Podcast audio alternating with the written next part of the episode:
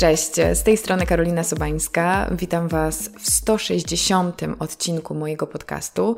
Jest to program, do którego co tydzień zapraszam wyjątkowych gości i rozmawiam z nimi o szeroko pojętym świadomym życiu, zdrowiu, ekologii i wielu innych.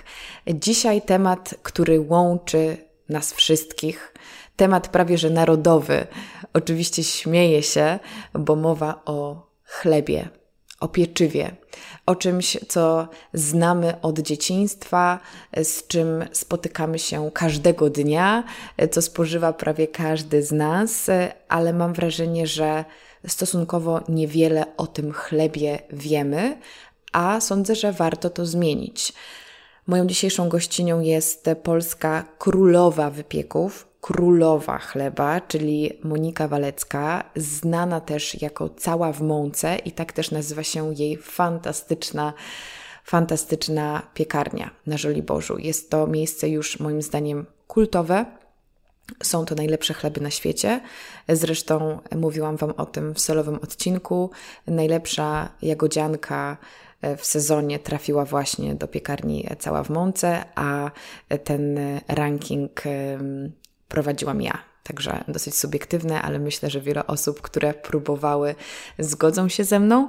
W każdym razie dzisiaj porozmawiamy o tym, czym jest chleb. Trochę o tym, czym jest w naszej kulturze, ale także może przede wszystkim jak powstaje, z jakich składników, skąd one się biorą i dlaczego warto kupować chleby z jak najlepszego źródła, co różni chleby tak zwane rzemieślnicze od tych bardziej komercyjnych. Mam nadzieję, że osoby, które E, będą słuchały tej opowieści, może rzadziej będą sięgały po chleby z supermarketów czy jakichś innych sieciowych miejsc, choć nie jest to oczywiście krytyka takich zakupów, a może zachęcenie do tego, aby innych chlebków, bułeczek, pit, focacci i tym podobnych popróbować. I powiem Wam tak bardzo, bardzo prywatnie, że rozmowa z Moniką była dla mnie niesamowitą inspiracją i ja Słuchałam jej jak zaklęta. Jest to fantastyczna kobieta, wspaniała historia i ogromny wzór do naśladowania, jeśli chodzi o podążanie za pasją i też robienie rzeczy z takim oddaniem, z dbałością o szczegóły. I oj, życzę, życzę wszystkim takiego podejścia do życia i sobie samych takich rozmów z zajawkowiczami. I zanim przejdziemy do tej rozmowy, tylko Wam powiem, że jeśli macie ochotę wesprzeć mój podcast, to zapraszam Was do zakupów w moim sklepie internetowym. Jest tam kilka, chciałam powiedzieć dużo, ale jest kilka produktów elektronicznych mojego autorstwa, które możecie zakupić. Wszystko Wam podlinkuję w opisie. To jest karolinasobańska.com ukośnik sklep i 10% ze sprzedaży we wrześniu przekazuję Fundacji Ocalenie, która, mówiąc bardzo ogólnie, pomaga uchodźcom w naszym kraju. Także zapraszam Was teraz już serdecznie prosto do rozmowy z Moniką Walecką o chlebie. Cześć Monika. Cześć, dzień dobry. Bardzo jest mi miło gościć Cię w podcaście i tak się cieszę, że przyjęłaś moje zaproszenie. to ja bardzo dziękuję. I w ogóle dzisiaj jest taki trochę ponury dzień wydaje mi się, że jest idealny na rozmowę tak, o chlebku, to, pra to prawda. o wypiekach. Tak, tak się taką, robi przytulnie. Tak, taką pogodę jak dzisiaj określam właśnie, że to jest idealna pogoda na pieczenie chleba, perfect baking weather. Po prostu w środku jest cieplutko, pachnie chlebkiem, a na dworzu jest zimno, pada deszcz, więc um, jest tam w środku podwójnie przyjemnie. No już mnie rozmarzyłaś tym wstępem. Plus jeszcze miło, że w końcu się te upały skończyły, które nam no, bardzo dawały do wiwatu przez ostatni miesiąc, więc fajnie w końcu troszeczkę tak odsapnąć od tego upału. Ale właśnie mówisz, że to jest taki, taka dobra aura na wypieki. Tak. Czy kiedykolwiek jest tak, że, że, nie, że nie czujesz tej aury? No, jak są upały. Okay. E, jak są upały, to generalnie no raz, że my się męczymy bardzo, no bo praca jest dość wymagająca fizycznie, a dwa, e, ponieważ nasze ciasto powstaje, że tak powiem, siłami natury, a temperatura odgrywa jakby najgłówniejszą rolę w procesie fermentacji, więc wszystko nam przyspiesza razy jedna trzecia albo razy pół i musimy po prostu biegać i przenosić te e, kubły z ciastem do bardziej chłodnych miejsc w piekarni i kosztuje nas to więcej, o wiele więcej pracy i wysiłku. Jeszcze wiadomo, piec działa, ktoś musi pracować na tym piecu, więc naprawdę e, lato lato jest takim trudnym e, momentem dla piekarni, no o ile nie jest się piekarnią, w której się ma, e, o ile jest się piekarnią, w której się ma całą klimatyzację, jakąś super wypasioną wentylację. My takiej nie mamy, mamy taką, że tak powiem, wersję podstawową, no ale wiadomo, jak temperatury ekstremalne, to też wiele osób nie może sobie z tym poradzić i sprzętów, mm, sprzętów także. No natomiast fajnie, że to już się troszeczkę skończyło. To jest też w sumie taka fajna, ja się zawsze śmieję, to jest taka anegdotka moja, że zawsze jak ludzie latem rozmawiają o pogodzie, to jest taki small talk, prawda? Mhm. A dla mnie to nigdy nie jest small talk, bo dla mnie pogoda jest po prostu tak, to jest dla mnie coś, co ja przeżywam, analizuję, jakby odnoszę się, sprawdzam te prognozy pogody. Y, pogoda nas bardzo dotyczy i mnie w piekarni, więc, więc naprawdę zwracam na to uwagę. Wow, w ogóle nie zdawałam sobie z tego sprawy. Tak Zaraz no a na przykład jak jest zimno, no. jak jest zima i na przykład tej, tej zimy były takie mroźne dni, że nam na przykład zakwas nie wyrastał mm. dobrze przez noc, bo było za zimno w piekarni, jak piec był wyłączony. Dzieją się też takie rzeczy. Ale pytanie właśnie, czy to się tak dzieje wszystkim, czy po prostu przez to, że wy stawiacie na taką rzemieślniczą produkcję, to zmagacie się z innego rodzaju trudnościami? Raczej y, dzieje się dlatego tak, że my po prostu pracujemy naturalnie, na mhm. zakwasie, mhm. nie dodajemy drożdży, y, przyspieszaczy, spulchniaczy i tak dalej. Y, nie robimy chleba tego samego dnia, tylko nasz chleb ma jakby taki, taką specjalnie wydłużoną produkcję, żeby jakby móc wydobyć z tej mąki wszystko po prostu co najlepsze, jeżeli chodzi o smak ale też i wartości odżywcze. E, no i myślę, że po prostu e, w takim piekarnictwie e, jest dużo większe ryzyko błędu i straty, no bo to jest długi czas, to jest 30 godzin. To nie jest tak, że robimy ten chleb i wsadzamy go do pieca, nie wiem, po dwóch godzinach od wyjęcia ciasta z dzieży, tylko ono musi być formowane, potem musi iść do lodówki, potem musi zostać upieczone i to jest tak w tym momencie od ciasta z dzieży, kiedy chleb wychodzi z pieca, to jest około 18 godzin, powiedzmy. No to jest dużo czasu, kiedy coś może pójść, pójść nie tak. Mhm. Może być po prostu czynnik ludzki, może być czynnik sprzętowy, może nam lodówka na przykład się nie schłodzić, jak jest tak gorąco, prawda, i nie ma tej takiej cyrkulacji powietrza. No więc dużo czeka niespodzianek, więc ja zawsze mówię, że z chleba się cieszymy dopiero w momencie, kiedy wyciągamy go z pieca, kładziemy na półce i wtedy mówimy, że chleb jest udany, bo jakby nie ma się cieszyć, że się wyciągnęło dobre ciasto z lodówki, bo wtedy, nie wiem, może się coś upaść, może się źle zsunąć, może się zgnieść i tak dalej, więc dopiero, dopiero okay. na samym końcu się cieszymy z chlebka. Ale można powiedzieć, że słuchaj, no tyle byś sobie mogła oszczędzić stresu, mm -hmm. gdybyś wybrała jakieś takie metody mm -hmm. optymalizacji produkcji. Mm -hmm. Jakby co mhm. dla Ciebie jest najważniejsze w tym, żeby zostać właśnie przy tych tradycyjnych metodach? No, y, generalnie chodzi o efekt po prostu, że y, jakby ten chleb jest po prostu bardzo, bardzo smacznym chlebem i on jest i smaczny, ale też się dobrze przechowuje, nie schnie. Yy, można go jeść naprawdę przez kilka dni, jeżeli się go dobrze zabezpieczy, to pewnie o tym też potem porozmawiamy. I no, ja się tak nauczyłam, to jest taka religia, której jestem wyznaczenią, religia chlebowa. No i po prostu no taką drogę wybrałam i nie zamierzam nigdzie skręcać ani iść na skróty. To jest zupełnie inny. To jest, ja się śmieję, że to jest troszeczkę właśnie przez ten taki czynnik ryzyka, że to jest jak hazard. Mhm. I to jest też, mimo że my robimy to samo codziennie, to też są te zmienne takie, że właśnie jednego dnia jest cieplej, drugiego dnia jest bardziej wilgotno, trzeciego dnia nam przychodzi nowa partia mąki, która już się zachowuje trochę inaczej niż poprzednia. Więc jakby to jest taki dla mnie chlebo, chlebowy hazard, czy ten chleb właśnie mhm. następnego dnia będzie tak samo fajny jak dnia poprzedniego. Czyli to A jest wyzwanie, adrenalina? Tak, absolutnie, absolutnie tak. No, myślę, że właśnie to, to staram właśnie się dziewczynom mówić e, w piekarni, że e, jakby nie czuje się tego, dopóki nie ma się pełnej odpowiedzialności nad ciastem, prawda? Bo czasami piekarze przychodzą i e, nowe, nowe piekarki i no tutaj posypią bułeczkę, tutaj pomalują i coś tam, ale dopiero jak one miksują ciasto, formują, potem wyciągają z pieca, to wtedy można poczuć tę odpowiedzialność właśnie, że kurczę, że tam tych 200 chlebów może wyjść, a może też nie wyjść, nie? Mogą wyjść z nich naleśniki, więc no jest w tym taki element, element gry.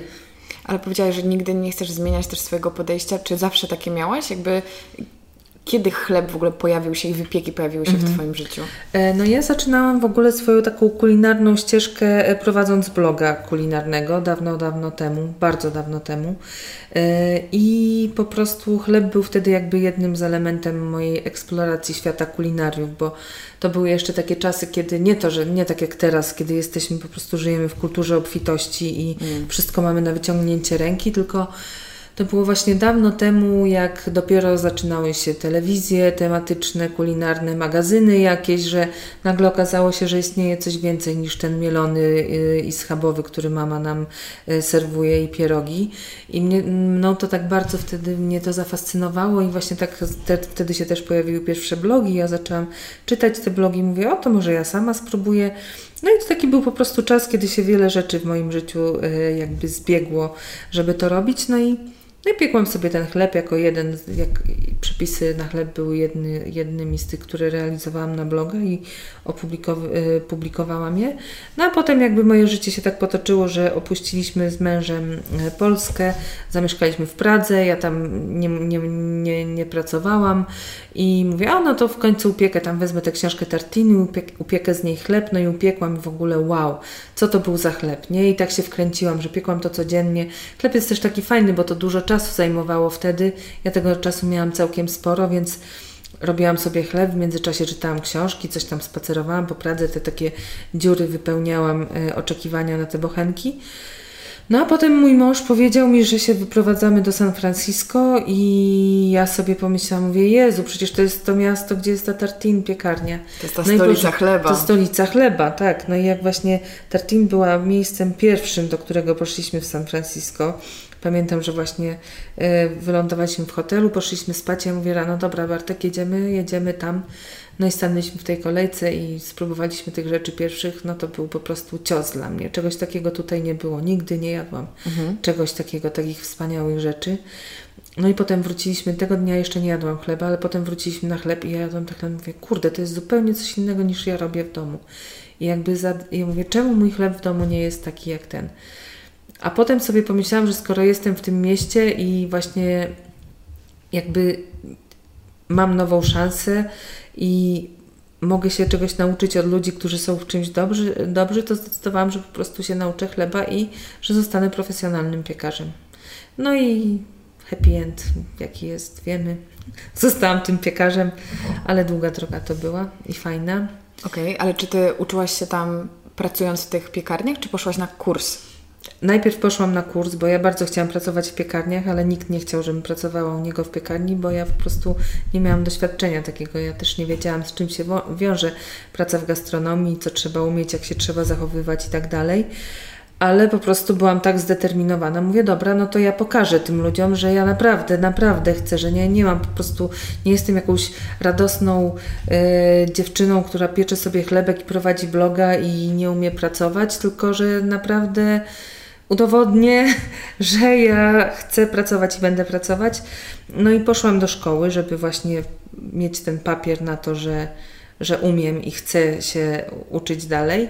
No i jak miałam ten papierek, to już zaniosłam go z chlebem załączonym. Akurat dobrze się złożyło, bo w tej piekarni, do której poszłam, akurat szukali piekarza. Ja w ogóle na początku bardzo marzyłam o tym, żeby pracować w Tartin, bo miałam takie głowy, ale potem jednak w, w, w czasie, w którym się starałam to robić, stwierdziłam, że to są jednak za wysokie progi na moje skromne zdolności. I to już potem mi w ogóle nie chodziło o Tartin, tylko chodziło mi o to, żeby się uczyć zawodu piekarza gdziekolwiek tak naprawdę.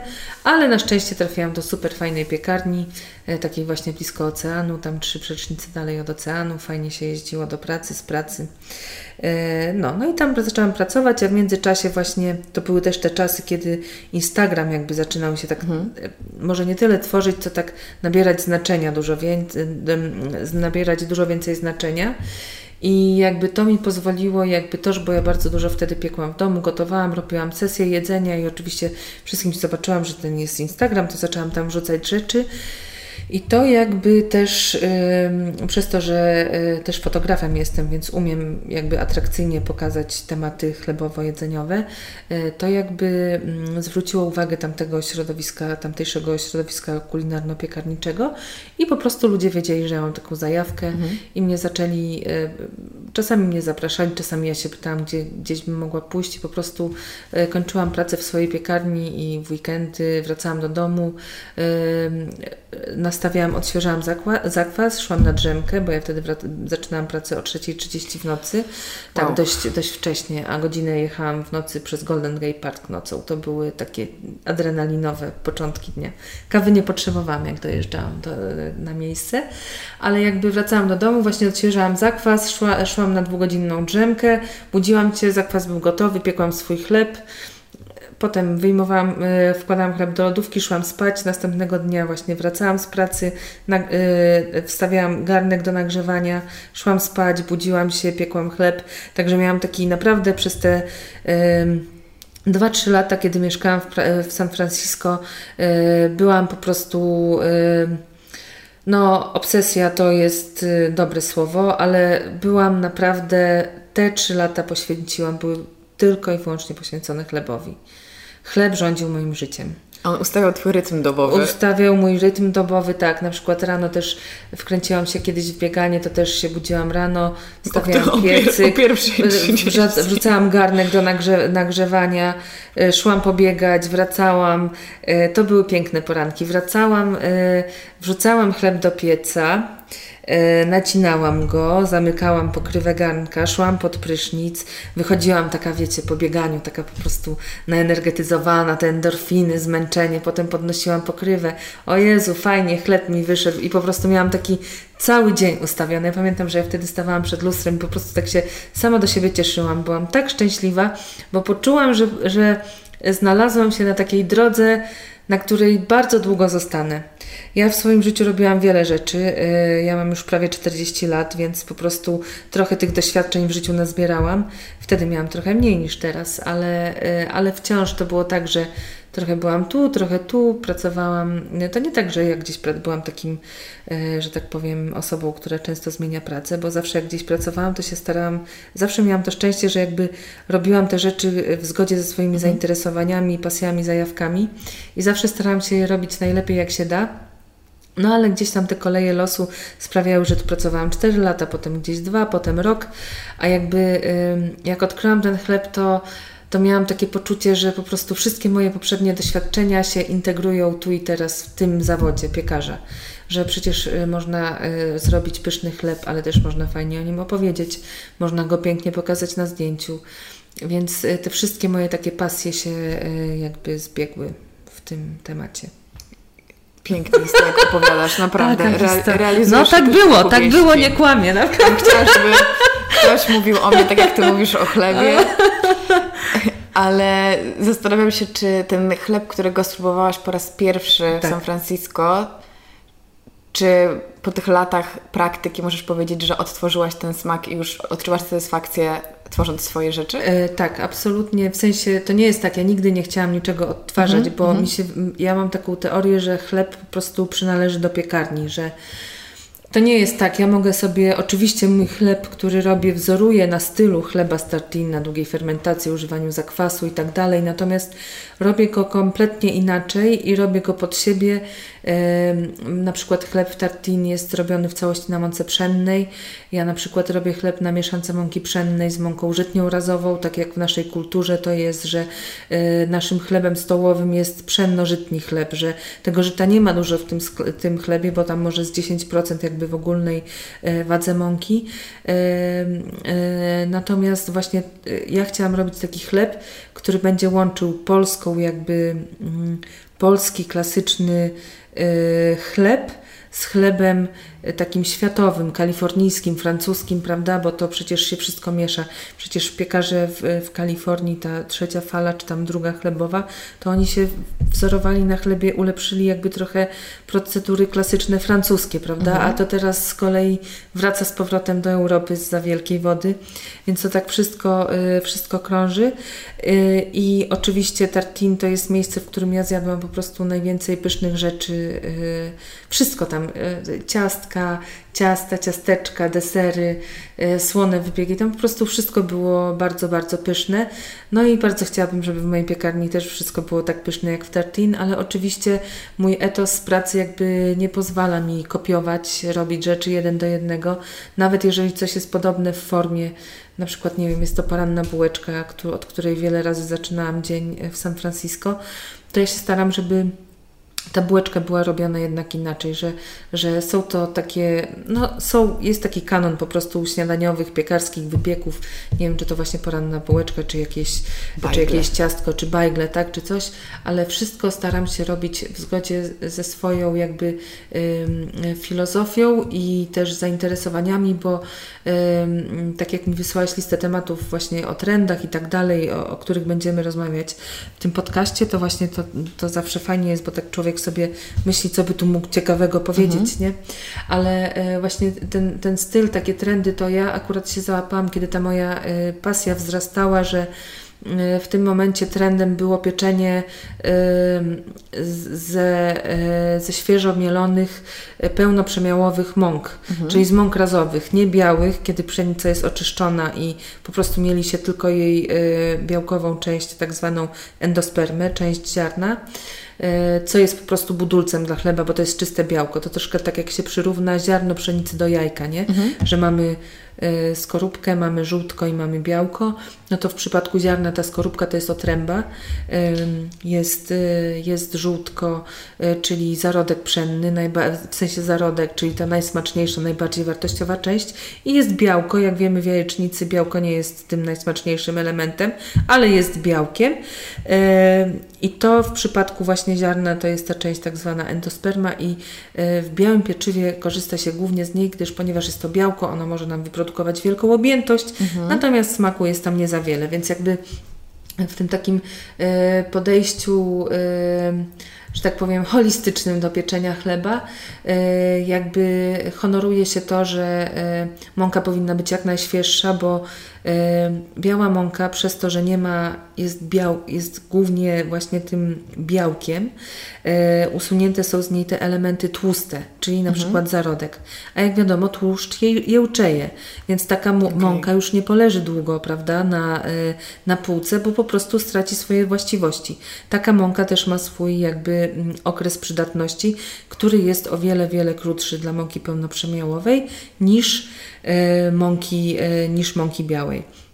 Więc ja właśnie zaczynałam w tych czasach, kiedy naszymi guru byli po prostu piekarze, którzy sami mielili mąkę, mieli własne młyny w swojej piekarni i potem z tych mąk bezpośrednio z młyna, bo czasami się mąkę postarza, żeby jakby polepszyć jej właściwości wypiekowe, a oni po prostu prosto z młyna na stół do odzieży i robimy ciasto.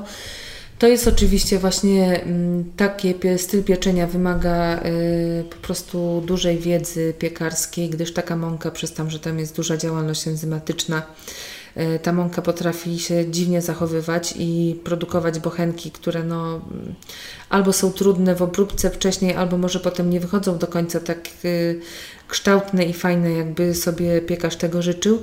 No natomiast tutaj się kładzie, prawda, e, impact na to, żeby dostarczyć jak najwięcej smaku oraz właściwości, że tak powiem, odżywczych.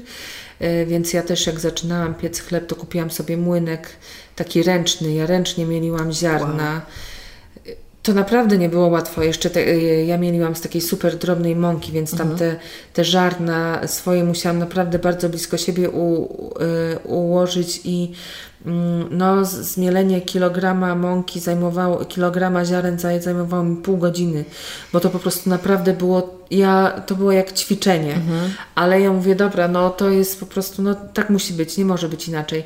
No i właśnie i właśnie y, ten jakby to podejście jakby dalej kultywuję w całej mące, że po prostu robimy rzeczy z dużym udziałem mąk pełnoprzemiałowych, nie że 100%.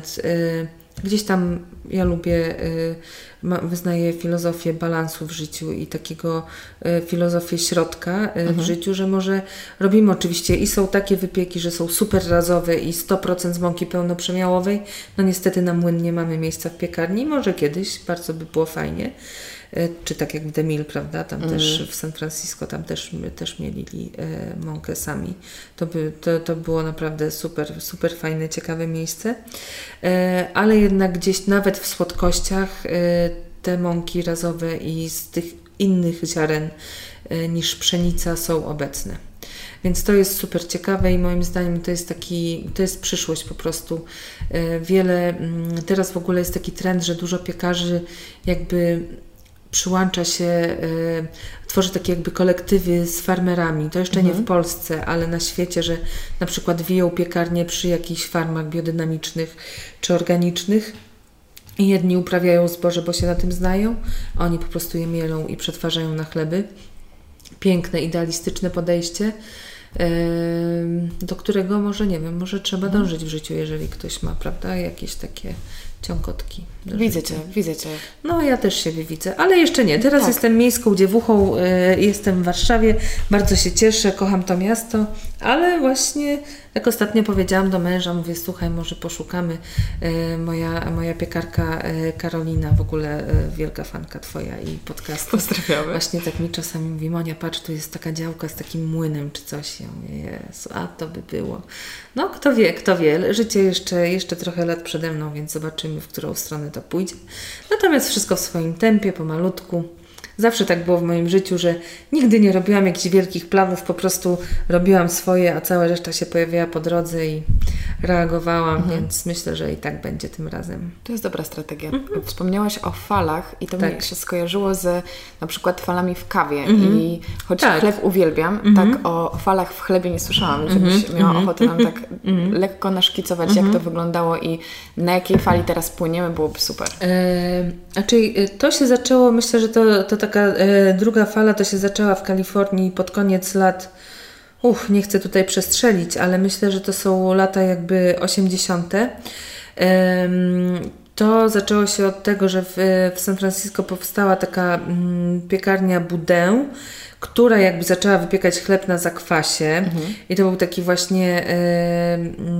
On do, oni do dzisiaj są już wielką, wielką, ogromną piekarnią, a jakby zamiast potem wraz, wraz ze wzrostem świadomości proekologicznej, jakby, prawda, odnośnie dbania, odnośnie yy, nas samych, jakby no, stworzył się ten taki e, prąd, kiedy szefowie kuchni zaczęli e, mieć własne ogrody, korzystać z dobrodziejstw matki natury i otworzyli się bardzo na naturę. No i powstały e, nowe piekarnie e, w San Francisco. Jedna z nich to była Acme Bakery, która do dziś jest e, w budynku tam, gdzie się odbywa Ferry Market Building. Powstała też Del, Della Fattoria w Petalumie. Mm, też piękna piekarnia, w której też kiedyś byłam jeden dzień na stażu u nich, po prostu pośród tych kalifornijskich wzgórek. Ja nigdy nie zapomnę, jak ja tam weszłam. To był taki, taka szopa. Weszłam, a tam takie rustykalne ściana pieca takiego kaflowego, pył, mąka w powietrzu. E, w, y, oni nie wiem, czy jakiegoś Beethovena, czy jakiejś takiej po prostu muzyki słuchali wow. wtedy. Ciepło, słońce. Ja mówię, Jezu, tak. I ja po prostu mówię, Boże, gdzie ja jestem w ogóle? To jest jakaś fantazja o piekarskim, o, o, posiadaniu piekarni gdzieś na farmie. No i właśnie właścicielka tej, mm, niedawno zmarła właścicielka tej piekarni, y, jakby zaczęła piec chleb ze słynnym szefem Tomasem Kellerem dla niego, a jakby potem zaczęła swój własny biznes. No i po prostu oni Ci piekarze właśnie znowu powrócili do tradycji długiej fermentacji, czyli nie to, że mamy chleb w 3 godziny, tylko mamy chleb gotowy w 20 godzin, albo troszkę krócej, bo niektórzy pieką w 8 godzin, troszeczkę skracają ten cykl, omijają etap lodówki, co też jest proekologiczne, mhm. bo że w ogóle w świecie chleba jest wiele takich y, radykalistów, co jest super ciekawe dla mnie, to też pokazuje, jak myśleć o tym, o dobro, bo na przykład niektórzy właśnie piekarze y, pomijają ten etap y, odroczonej zimnej mhm. fermentacji. E, dlatego że po prostu się korzysta z lodówek, a to jest jakby niepotrzebna emisja tak. freonu, prawda? Więc jakby po co z tego korzystać? Mhm. Albo decydują się na wypiekanie z, w, chleb, w piecach opalanych drewnem, żeby elektryczności, prawda, nie, nie używać. W sensie, żeby to tak. robić jak najbardziej pierwotnie, mhm. jak, się tylko, jak się tylko da. No, więc oni wtedy po prostu wytyczyli ten, te takie nowe standardy w produkcji chleba, oczywiście u, używanie organicznych albo tych sustainable, to jest jakie to jest tłumaczenie, zrównoważonych, tak, tak zrównoważonych, ze zrównoważonych źródeł y, mąk. No i jakby potem przyszli następni, to już Chad Robertson, to już nie wiem, to już można powiedzieć, że to jest trzecia fala, który po prostu pracował jako piekarz y, w wielu miejscach i otworzył swoją piekarnię w niedaleko Point Reyes, gdzie sam właśnie wtedy sam ze swoją żoną wypiekali chleby i ciastka na Farmers Market. No a potem Chad napisał książkę Tartin Bread i nagle każdy chciał zostać piekarzem. Też się na to złapałam. Ale to jest ciekawe, Także... nie? że mamy z jednej strony tak bardzo rozwijający się rynek e, rzemieślniczego, tak, prawdziwego, wspaniałego tak, chleba, a z tak. drugiej strony całą populację ludzi zajadających chleb tostowy. Tak. I to wszystko w jednym miejscu w Stanach Zjednoczonych, po prostu tak. w kraju kontrastów. Tak. No, no, no tak niestety jest, że po prostu yy, no zawsze tak będzie, że, że będzie dobry chleb rzemieślniczy i będzie zły chleb. Chodzi o to, żeby po prostu ludzie wiedzieli, co jedzą, jak jedzą mhm. i że mhm. mają wybór przede no, wszystkim. No właśnie, więc teraz przenieśmy się trochę do Polski, tak. bo wydaje mi się, że chleb jest taką nieodzowną częścią naszej tak. tożsamości jest, wręcz absolutnie i naszej kultury. Tak. Więc e, jakby jaką rolę on z Twojej obserwacji odgrywał i odgrywa teraz? Mhm. Jak to też się zmieniło, mhm. właśnie biorąc pod uwagę taką e, mhm. przemysł, przemysłową produkcję, mhm. taką komercyjną mhm. produkcję chleba? Mm, no, mi się wydaje, że ja zawsze z dumą mówię, że e, jak rozmawiam ze znajomymi moimi piekarzami z zagranicy, że my w Polsce mamy faktycznie tradycję chlebową, mhm. prawda? Bo jednak y, nawet jak się pójdzie do jakiegoś sklepu, to jednak mamy tych kilka takich, czy to jest jakiś właśnie taki żytni, pytlowy, prawda? Te nazwy jakby mhm. same takie, które świadczą o tym, że ten chleb jest obecny u nas już od wielu, wielu lat. Chlebek pytlowy, chlebek staropolski, czy ten taki dworski. stołowy, pszennożytni, dworski, tak, kajzerka, y, bułka wrocławska, czy taka, czy taka, że y, my ten chleb jemy i naprawdę e, on jest bardzo ważnym elementem kultury naszego stołu. Myślę, że teraz po prostu E, pojawia się coraz więcej osób, które, bo mi się wydaje, że ten chleb, że ten chleb kiedyś był lepszy, bo na przykład była też taka w, w, w Polsce tradycja takich piekarni liliputów, one się tak mhm. nazywały. To były takie małe rodzinne zakładziki tak, rozsiane tak, po całym tak, tym. Tak. Na każdym na, rogu, tak. każdy miał gdzieś w okolicach bo, domu. Bo to jest jak z kawą, to jest jak po prostu ze wszystkim. Były sobie takie fajne małe zakładziki i one sobie funkcjonowały, piekarz pełnił ważną rolę społeczną, wszyscy go znali, mhm. wszyscy, wszyscy do niego przychodzili kupować chleb, oni to przekazywali z pokolenia na pokolenie pokolenie, aż w końcu e, przyszedł ten czas, kiedy za wszelką cenę po prostu kapitalizm chlebowy musimy wyprodukować jak najwięcej, jak najszybciej, e, z jak najmniejszej ilości mąki, e, w jak najkrótszym czasie i sprzedać to no, za, za jakieś pieniądze. No i wtedy zaczęło się to wszystkie te małe zakłady zaczęły plajtować, bankrutować, bo ludzie oczywiście wybrali coś, co będzie może nieco tańsze, prawda? Zaczęli chodzić już nie do osiedlowych sklepików, tylko do supermarketów wielkich. No i to się oczywiście znowu szala się przychyliła na korzyść, mm, na korzyść e, tutaj dużych zakładów produkujących. No ale ten chleb zaczął się psuć, psuć i nagle ludzie poczuli, że to jest po prostu jakaś nadmuchana, jakaś nadmuchana struktura mąki, czy nie. Zaczęły się pojawiać e, artykuły o tym, czy co jest w takim chlebie, prawda? Że tam niekoniecznie nawet jest mąka, że mąka to jest jakiś ułamek. Jakby struktura tego chleba, jak się porówna taką bułę z supermarketu nadmuchaną do takiej bułki uczciwie zrobionej na zakwasie, no to jest ogromna różnica. Jakby zakwas nigdy nie wyprodukuje nam takiej lekkości, prawda, i takiej objętości.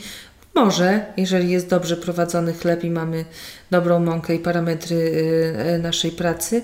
Natomiast y, Natomiast to jest niemożliwe jakby naturalnymi metodami do osiągnięcia. E, no i, no i to się tak zaczęło robić. No i oczywiście znowu przyszła fala teraz dbania o siebie, prawda, bardziej świadomego. No kurczę, no wiemy jaka jest sytuacja na świecie, jeżeli chodzi o klimat, że to już nie jest po prostu widmo jakiejś klęski żywiołowej, tylko realnie, kurde, w tym tkwimy, jesteśmy i, i wiemy, że jeżeli coś z tym nie zrobimy, no to po prostu zjemy sami własny swój ogon. I ludzie jakby zaczęli znowu wracać, znowu, czyli znowu się teraz fala przechyla na korzyść tego świadomego, na korzyść prawdy, uczciwości w, robie, w, rodze, w robieniu jedzenia i jakby wrócenia do starych metod, które zostały zapomniane, czy tam metod. To jest tak samo jak, nie wiem, jak z jabłkami, prawda? Kiedyś były stare odmiany jabłoni, potem ktoś powiedział, ojejku, one nie, nie płodzą tyle owoców, no to podmienimy je na te, co dają zawsze idealne, okrągłe, czerwone jabłka, ale potem ktoś powiedział, hej, ale te jabłka nie są takie smaczne jak kosztele czy bojkeny, czy, czy tak dalej, prawda? I znowu jakby się wróciło. Także no my takie y, latamy w tą i w tą na przestrzeni wieków i lat. No natomiast myślę, że teraz już po prostu nie mamy wyboru mhm. i musimy się trzymać dobrej strony. Ale czy ty też widzisz, że to zainteresowanie jest coraz większe właśnie chlebem rzemieślniczym? Że ludzie tak. się przekonują, że są na przykład gotowi więcej za niego zapłacić? Jest absolutnie, co zresztą widać po ilości jakby piekarni nowych, które, mhm. się, e, które się otwierają, że faktycznie ludzie wolą po prostu iść do sklepu i wydać te kilka złotych więcej za bochen, niż po prostu kupować kolejną nadmuchaną bułę, która będzie sucha po jednym dniu, bo to też ma, ja, ja właśnie sobie tak myślę, że no, my bierzemy... Yy, pewną kwotę za ten chleb, to, to nie jest mała kwota, to też nie jest jakaś duża kwota, ale jak się przyrówna do innych chlebów, to tak. Ale ten chleb można jeść przez tydzień, każdego dnia. On, on troszeczkę wysycha, wiadomo, nie jest taki chrupiący jak pierwszego czy drugiego dnia, ale jakby wciąż jest do zjedzenia. A taką bułę jak się kupi, ja wiem, bo, bo to też nie jest tak, że ja jem tylko swój chleb. Czasami mój mąż po prostu jak coś zapomnę przynieść z piekarni, to on idzie do, do pobliskiej takiej y, piekarni, że tak powiem, bardziej sieciowej i przynosi ten chleb. I ten chleb też jest smaczny no nie można powiedzieć, że to jest coś ohydnego. No, no, no, natomiast na drugi dzień już on wysycha, już jest taki nieprzyjemny w jedzeniu, nawet opieczenie go jakoś nie, nie za bardzo się da, więc tak naprawdę kupujemy coś, co jest dobre tylko przez jeden dzień, a nie jakby dojrzewa z każdym następnym. no, więc... Ale powiedz mi, bo mamy z jednej strony na przykład takie chleby typowo po prostu przemysłowe z marketu, tak. już nie mówiąc o takich paczkowanych, tak. które stoją na półce tak. przez tak ileś tam tak. miesięcy. Chociaż nie wiem, może wystarczy po prostu spojrzeć na, na skład. Tutaj mhm. nie musimy chyba tłumaczyć, tak. ale mamy powiedzmy chleby w supermarkecie, które też stoją luzem mhm. i wydają się być tak. świeże. Mamy też chleby w sieciowych piekarniach tak. i mamy chleby w piekarniach rzemieślniczych. Tak. Jakby dlaczego mimo wszystko właśnie ten chleb z piekarni takiej jak, mm -hmm. jak Twoja mm -hmm. będzie lepszy niż właśnie ten z sieciówki, która na przykład wygląda na taką mm -hmm. domową, bo to też jest taki trik. Nie wiem, czy też się jakby wyraziłam jasno, ale po prostu mam wrażenie, że dużo piekarni sieciowych ma taki wizerunek tej piekarni za rogiem i my myślimy sobie, no dobra, tu mamy domowy chleb, tak. jest dwa razy tańszy, tak. wybiorę to, tak. bo to i tak jest lepsze niż supermarket, no ale nie będę szła do tej rzemieślniczej, bo to już jest jakaś tam tak, fanaberia. Za drogo. Mm. No, mi się wydaje, że to jest po prostu kwestia, yy, czyli dlaczego nasz chleb jest, bo my naprawdę yy, bardzo dużo czasu yy, zajęło, zajmuje ciągle szukanie tych dobrych mąk, czyli jakby udajemy się do młynów, które wiemy, że tam, yy, że biorą jakby z małych, od małych uprawców pszenicę, które tam którzy nie leją randapem, nie suszą tego zboża i nie jemy tego glifosatu potem, okay. prawda? I, I też nie, nie sypią nie wiadomo jakiej chemii do tej mąki, czyli tak naprawdę polegają na uprawach, y, na, na, na dobrej jakości pszenicy, która jakby ma dobre właściwości y, wypiekowe bo my po prostu nie dodajemy żadnych dodatków. My mamy nasz zakwas, który dokarmiamy mąką żytnią i też fermentujemy go w specyficzny sposób, bo to jest też tak, że troszeczkę y, to jest jak ze wszystkim, że można zrobić chleb, który wygląda jak chleb, mhm. ale można zrobić chleb, który wygląda jak chleb, ale do tego ma no jest tak, że tak powiem, pchnięty na te granice, prawda? Że nie robimy, nie, nie, nie boi, jakby naszym celem jest smak i wartości odżywcze, a nie to, jak chleb wygląda, bo mhm. dużo osób ma ten problem, że oni chcą robić ładny chleb, a to ich powstrzymuje przed, przed pewnymi zabiegami, które po prostu sprawiają, że ten chleb będzie jeszcze lepszy, bo to jest troszeczkę tak, na przykład my dajemy bardzo dużo wody do naszego chleba. Mhm. I, i, I, są takie głosy w ogóle w, w, świecie jakby produkcji jedzenia, że woda to jest profit dla producenta, nie? No bo woda mało kosztuje, dodajesz, rozpulchniasz, okay. dodajesz. A dlaczego my dodajemy więcej wody do chleba? Bo, dla, bo to jest tak, jakbyś gotowała ryż, że ty musisz dobrze nawodnić ryż, żeby on się ugotował. Bo jak mhm. go ugotujesz w szklance wody, to on będzie lekko ugotowany, ale czy on będzie dobrze strawny? On będzie al dente, on będzie po prostu zalegał ci na żołądku, czyli mówię o takim ekstremalnym al dente, prawda? A w momencie jak z ryżu zrobisz kongi, tak. to po prostu jesz i to cię wiesz, i Balsam. to cię nawilża od środka i tak dalej. To my z naszego chleba staramy się takie kongi robić, prawda? Czyli wlać tyle tej pszenicy, ile, w sensie tyle tej wody, ile ta pszenica y, przyjmie, plus jeszcze więcej dać tej wody. Na przykład dzisiaj Ci tam przyniosłam taki chlebek z owsianką. Mhm. Y, zrobieniem takiego chleba jest Czy taki... on jest lekko słodki? Nie. Okay. Nie, jest taki owsiany, po prostu taki mhm. mleczny, bardzo, bardzo fajny. I on ma taki specyficzny, bardzo, bardzo miękki miękisz, bo my do tego naszego dobrze nawodnionego ciasta dajemy jeszcze wodę związaną w owsiance, bo wiesz, ten owiec też mhm. potrafi. I potem jak ten chleb się piecze, to ten owiec jakby oddaje tę wodę do ciasta, przez to on ma taką strukturę taki, takiego kastardu jakby super miękkiego, lekkiego i e, ten chleb kiedyś zrobiłyśmy, zleciłam, miałam taką e, super fajną dziewczynę na stażu, która studiowała dietetykę i jak skończy, i tam dużo nam opowiadała ciekawych rzeczy i tak dalej. Mówię, dobra Julka, słuchaj, to, e, to chodź zrobimy to, bo w końcu chcemy się dowiedzieć, ile nasze chleby mają kalorii i tych wszystkich wartości. I ona tam to wszystko nam policzyła, no i wyszło, że ten chleb owsiankowy jest, ma najmniej kalorii i, naj, i prawie najwyższe parametry, jeżeli chodzi o jakby wszystkie składniki. No tam te inne też, samocze i tak dalej, makro.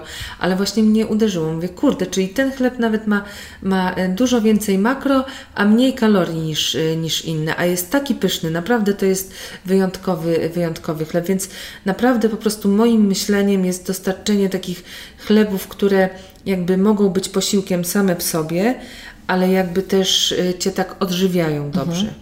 Że jesz coś pysznego, co jest tak totalnie dobre dla Ciebie. I, I to jakby o to chodzi, mi się wydaje, w tym piekarstwie rzemieślniczym, że tam rzemieślnicze to jest takie troszeczkę też wyświechtane słowo, to jest Prawda. taki marketing rzemieślniczy, mhm. nie? Ale. E, no ale no, no jest to słowo e, jakie jest. Ale właśnie o to chodzi, żeby, żeby nie iść absolutnie na skróty, żeby nie iść absolutnie, wiesz, na kompromisy. E, ja dlatego też podjęłam taką ścieżkę, że w naszej piekarni pieczemy tylko chleb dla naszych klientów czasami po prostu, żeby mieć tą wolność, która nam pozwala realizować nasze e, te, te założenia takie, żeby dostarczyć coś bardzo wartościowego naszym klientom. Ale super, że powiedziałaś, że niektórym chodzi o to, żeby zrobić ładny chleb tak. i nam się wydaje, że no, to, to, już jest taki, tak. to już jest taki chleb Ogromny, domowy, to już jest taki chleb tak. z piekarni, a tak, tak, naprawdę nie wiemy, co w nim się znajduje. No. Y, przeprowadziłabyś nas przez ten proces powstawania chleba tak. od momentu Oczywiście. zamówienia mąki. Tak. E, no to, no to to jest tak, że oczywiście właśnie niektórzy mówią, że sercem pieka e, piekarni jest piec. Mhm. Ja się nie zgadzam. E, w sensie sercem piekarni jest zakwas po prostu, bo to on jakby jest motorem tego wszystkiego, więc... Dobra, to jeszcze powiedz, czemu zakwas, się... a nie drożdże? Tak, żeby wszyscy wiedzieli. No zakwas to po prostu korzystamy z sił natury, z tych dzikich drożdży i bakterii, które jakby w sensie dookoła nas się znajdują wszędzie tak naprawdę na naszych rękach, na łusce zboża, w powietrzu i tak dalej. I my jakby te dzikie drożdże zapraszamy do słoika, udamawiamy je, dbamy o nie, karmimy się, bo to są istoty żywe, e, więc jakby muszą być, e, e, musimy się nimi opiekować w pewien sposób, który jakby one uważają za ok dla nich samych. No i mieszamy ten zakwas.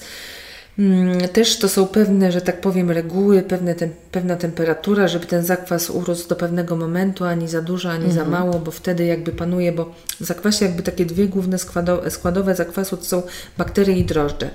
Drożdże jakby sprawiają, że nasz chleb idzie w objętość, rośnie ładnie. Tutaj on te... jest okrągły chlebek, ładny i objętościowy, natomiast bakterie nadają głębi tego smaku, że jak jesz ten chleb, to czujesz coś więcej niż taką drożdżową pustkę, tylko jakieś takie właśnie lekkie kwaśne, nutki słodkie, karmelowe, no to już tam każdy, każdy, każdy chleb e, wychodzi mm, jakby no e, we własnym, e, we własnym stylu. Natomiast jakby dokarmiamy ten zakwas, no i potem dodajemy, mieszamy w wielkiej dzieży, wrzucamy zakwas, wodę, mąkę, trzy naprawdę proste składniki, mieszamy wszystko na taką pacie. Ona nie wygląda jeszcze jak ciasto, jest taka porowata i taka, no że po prostu widać, że jakieś sypkie składniki zostały zmieszane e, z wodą. Potem dajemy temu ciastu odpocząć, mące ładnie się nawodnić. Widzicie, tutaj mówimy o rozciąganiu czasu, czyli naprawdę nasz chleb do, w tym czasie, kiedy my robimy jedno ciasto, w innej piekarni ktoś by zrobił 3 czy 4 ciasta, a u nas ta dzieża mhm. jest zblokowana tym jednym ciastem, które po prostu ma tyle czasu, ile potrzebuje, prawda, żeby jakby znaleźć się w optymalnym y, momencie y, do robienia chleba. No i potem dodajemy sól. Używamy soli y, polskiej, kłodawskiej, kamiennej. Właśnie nie wiem w sumie czemu, że ta kamienna sól najlepsza jest do kiszonek. W sumie nie zbadałam tego, dlaczego tak się dzieje. Niestety tu sobie strzelam w kolano, że, że nie znam takiej prawdy, ale sprawdzę to. Więc dodajemy sól, no i dalej mieszamy to ciasto, jakby wytwarzamy tę siatkę taką glutenową, czyli to chodzi o to, że jak bierzemy ciasto i takie rozciągamy jak gumę do rzucia na mhm. boki, mhm to, że ono nie pęka, tylko staje się elastyczne i wraca i takie rozciągliwe i ten. I tu musimy znaleźć taki pewien punkt. Potem dodajemy właśnie więcej wody, czyli jak już wiemy, ile ta mąka wchłonęła tej wody, wiemy, czy możemy sobie jeszcze pozwolić na dodanie więcej, czy już się powinnyśmy zatrzymać, żeby nie, nie skończyć z naleśnikiem następnego dnia. No i właśnie tutaj się tak strzelamy, żeby nasze ciasto, ja zawsze mówię, że taki taki fajny chleb, jak wychodzi, to on po prostu na każdym etapie takie to ciasto jest przyjemne w dotykaniu, bo to jest taka jedwabistość, mhm. taka miękkość, coś takiego, co się chce zanurzać ręce, nie? No i potem wyciągamy to ciasto, potem to ciasto przekładamy z tymi e, wielkimi naszymi kuframi po prostu po piekarni, e, naciągamy to ciasto, składamy, zrzucamy, to jest taki, taki etap, żeby jakby wyrównać temperaturę e, ciasta i co za tym fermentacji, żeby wszędzie, w każdym jakby etapie, no bo, bo wiesz, jak ciasto jest w dzieży, y, to na górze jest troszkę zimniej, bo na przykład się studzi, bo jest dostęp powietrza, a na dole jest ciepło, mhm. bo jest jakby napór masy, prawda? Więc my musimy co jakiś czas to z dołu wyciągnąć na górę, a to z góry wsadzić pod, mhm. krążenie pod poprawić. Tak, dokładnie, poprawić krążenie, cyrkulację tego wszystkiego. No i e, wtedy, jak to nasze ciasto już widzimy, że jest silne, jest w stanie utrzymać jakby kształt bochenka, no to formujemy je ładnie, czy tam w podłużne, czy w okrągłe i wsadzamy do koszyków i wrzucamy do lodówki. No i ono tam sobie właśnie spowalniamy tę fermentację.